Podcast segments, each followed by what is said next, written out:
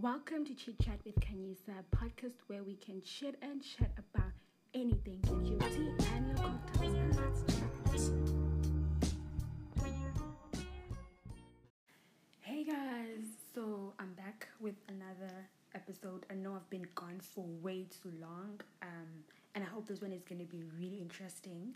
Um, I thought to myself, since we've just um, ended Heritage Month, why don't I talk about a very interesting topic about how black women are stereotyped in the media? So that's what we're going to be talking about today. Take your coffee, cocktails, and enjoy. Alright, guys, so how a black woman depicted in popular films you know um, a significant study that i've um, before doing this let me just say i did my research on this topic because this is not a topic you can just you know talk about. I needed to research and do more research about it because i'm also gonna be talking about television media you know entertainment. And as we do understand that the things that are shown are for our entertainment purposes but do we actually realize that they perpetuate a stereotype that has been put out there about us black people, you know, that black women are always angry, you know, and you're gonna get reality shows like Love and Hip Hop. I'm sorry to actually mention that, but that's one example that I have where you always see a black woman fighting over a man, you know what I mean? Um, they are housewives fighting about this man that cheated on them, you know, they will never actually fight this man, but they're going to fight each other. That's a stereotype that has been put out there for years, and we've made and we've been made to actually believe that this is how black women are. You know, so I'm hundred percent sure other races look at us and be like, you know, even though it's none of their business, but yeah. So why? You know what I mean? Why has this stereotype been put out there? All right. Um so, in the study that I've um, that I've read, is that it sheds light on which black women are depicted in films, and it amplifies some means to to deconstruct the dehumanization that represents us as um, black women. Dehumanization, dehumanizing, in other words. Sorry, you guys. Um, yeah, so the work advances the goals of instead neutralizing more accurate visuals of black females. You know, uh, we are not angry people and we also work hard. So, historically, black women have been treated as less than human in many contexts, including, including the, sci- the sciences, popular culture, law, and everyday lives. Moreover, black female marginality is produced and reproduced through invisibility. Are less likely to be elected to hold office positions. We are less likely to have high profile jobs, you know, and we are missing in many popular cultural images, you know. And this is also this is all caused by the mass media. This is caused by the media. You know what I mean? Every time, let's say in a movie, you see a black woman, you see an angry black woman, you see um, a gold digger, you know what I mean? Um, you see a struggling black woman. It's either they're struggling, um, but you never see that happy, you know, nice life, working hard. You know, they can have it all. But you always see gold digger, the angry black woman, struggling black woman, and this is all done by you know the cinemas. All right, so the historical overview of all of this. Historically, black women have carried double burden, fitting into two minority groups people of color and women. This double burden is effective today through various media forms given definition. You know, um, so in the book, uh, Black Woman and Everyday Racism, which was produced in 1998, the socially constructed image of black women is explained. Given this relative neglect in social science scholarship, it is not surprising that contemporary black women are often misinterpreted and misrepresented, mischaracterized, and misrecognized in public and private discourse. So the author here explains that because of lack in scientific social study, the constructed image of the black woman is not accurate, therefore, it is misunderstood. Right? Quote The negative deception of black women as a domineering uh, matriarch is exhausting and it is perpetuated by white, usually white males. Social science and even by few black male social science trained by the image of hypersexuality and overbearing often merge to symbolize a black woman. Quote St. John Fagans. Oh, guys, this is sad. Right, so um, so this literally is a history thing. It started from back in the 80s and we are actually moved to till this day. I, I don't think it's we are trying to work on it, but I think it's something that's gonna take time for us to relearn and to actually um you know educate other people about. It's it's not a very easy topic, but I think it is something that needs to be spoken about, you know.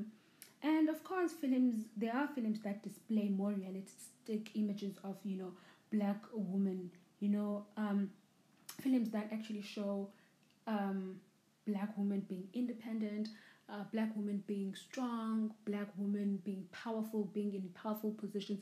We do have films like that. But honestly speaking, does not match. you know, there's not um, a lot of those films. And I think we still need more of those. You know what I mean? So, uh, frequently asked questions about, you know, the black woman stereotypes are one, how are black women represented in the media? You know, the representation of black women in the media is not only um, inappropriate, but when it occurs, it is often disparaging in based off the negative stereotypes. You know, according to an Essence study, typical portrayals include gold diggers, modern Jezebels, baby mamas, uneducated sisters, wretched women, angry black women, mean black girls, unhealthy black women, and black Barbies. A second question is how many black women are represented in movies? Fewer than 50 of the 250 box office released by December 2013 featured a black woman in a leading or supporting role. Among the 10 grossing films, only Star Trek into Darkness featured, featured a black woman. The percentage of female characters in films who are black is also falling at just 11% in 2015, down from 14% in, the, in 2013 and 15% in 2002. Wow. Um, not enough black women guys are leading or, or have supporting roles. We want and need their faces and their voices. Number three, how many black women produce content in the media? The number of black women producing content through traditional media channels uh, is very low. Just for example, just 2.19% of daily newspaper employees are black women. Yo, guys, this is just. Number four, do black women have more opportunities for representation in new media? New opportunities exist in less traditional media platforms particularly in digital media. For instance, we have Black Twitter now, where black women have risen as media creators and seem likely to continue to do so. We also have YouTube, where you know you can actually get um, black um, content creators, and we can actually go and support, support, support, and support a lot of black businesses. Also, in the issue of black women, let's also talk about hair you know, this really annoying, I'm just to touch base on that. I'm not to speak thoroughly on it, you know, where people, you know, of the other race feel like it's okay to be touching our hair or tell us that, oh, your hair is beautiful, you don't need to put on some wigs.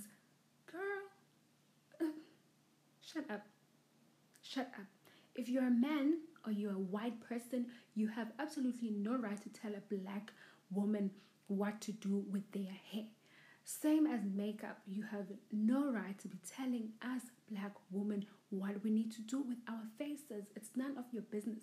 If you're someone from another race or you're a man, don't tell me what to do with my hair and do not touch my hair. It is not an accessory for you to touch. You don't see me touching your silky hair. It's not an accessory.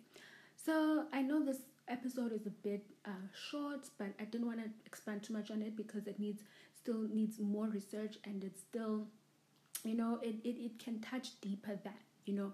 Um, I would also love if people would engage with it and tell me more on things that I can actually um, talk more about. Alright, hope you guys enjoyed, and I am back now for good. Okay, so first of all, I'm not sure if I'm going to tell the story correctly without this guy actually finding out that I'm talking about him. But who cares?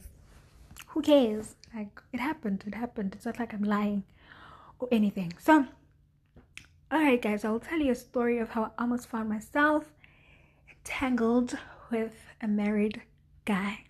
Okay? Cool. So, alright, so this guy came to Asebo. So, I was with my cousin.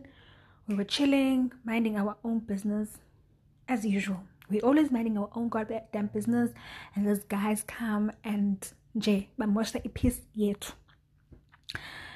And mind you, guy, I won't lie, he's not that good looking. Like I, I I'll genuinely not lie, but he had like he was my type. Like he was my type, and had no ring in his finger.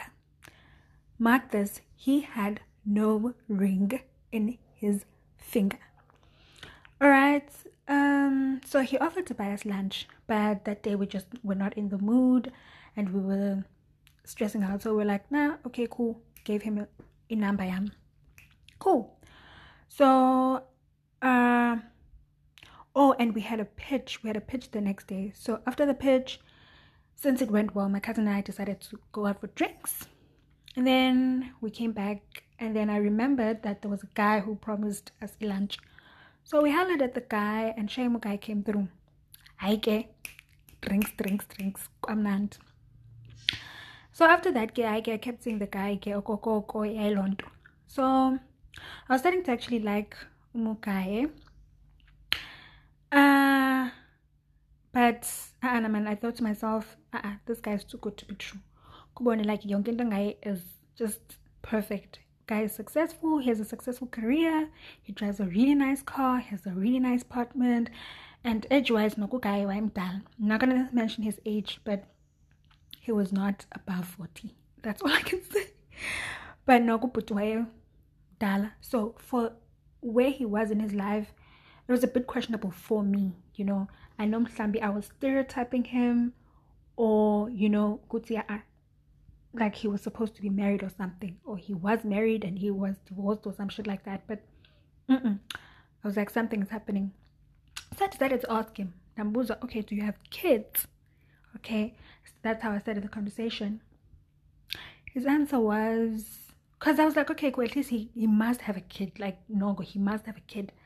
He said, Uguti, know, he has, he adopted his sister's kids and that was and his sister yak.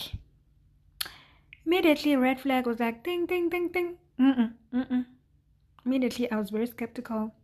And got dumb, galo. No, okay, and got dumb. So I was like, you know what? I'll do a bit of research myself. So I, I started on Facebook, did my research, hi andimfumana guy on facebook. Went on instagram hi andimfumana guy i'm like what the fuck? Who is this guy kanye guy? Google hi. I'm like hey, who is this? Okay cool. Sapin is like weeks went by went went by went by. And then i think it was like and then i lost my phone and then when i lost my phone um i had my ipad so I took a number yake on my iPad and I actually FaceTimed him. And then Yangena there so I was like, okay, cool, let's keep FaceTiming. And that's how I actually got his Gmail account. So his Gmail account actually had his full name and surname. I didn't know his surname, but I didn't know his full name. So I took I actually took okay, I'm not gonna tell you guys my tricks because I know this is gonna sound weird, but then I actually was like, oh okay, this is a full name. So I took the full name and I went to Facebook. That's when I found out and then I saw an old picture. It was like 2014. I mean 2014. Aibo, Togo Togo guy is married.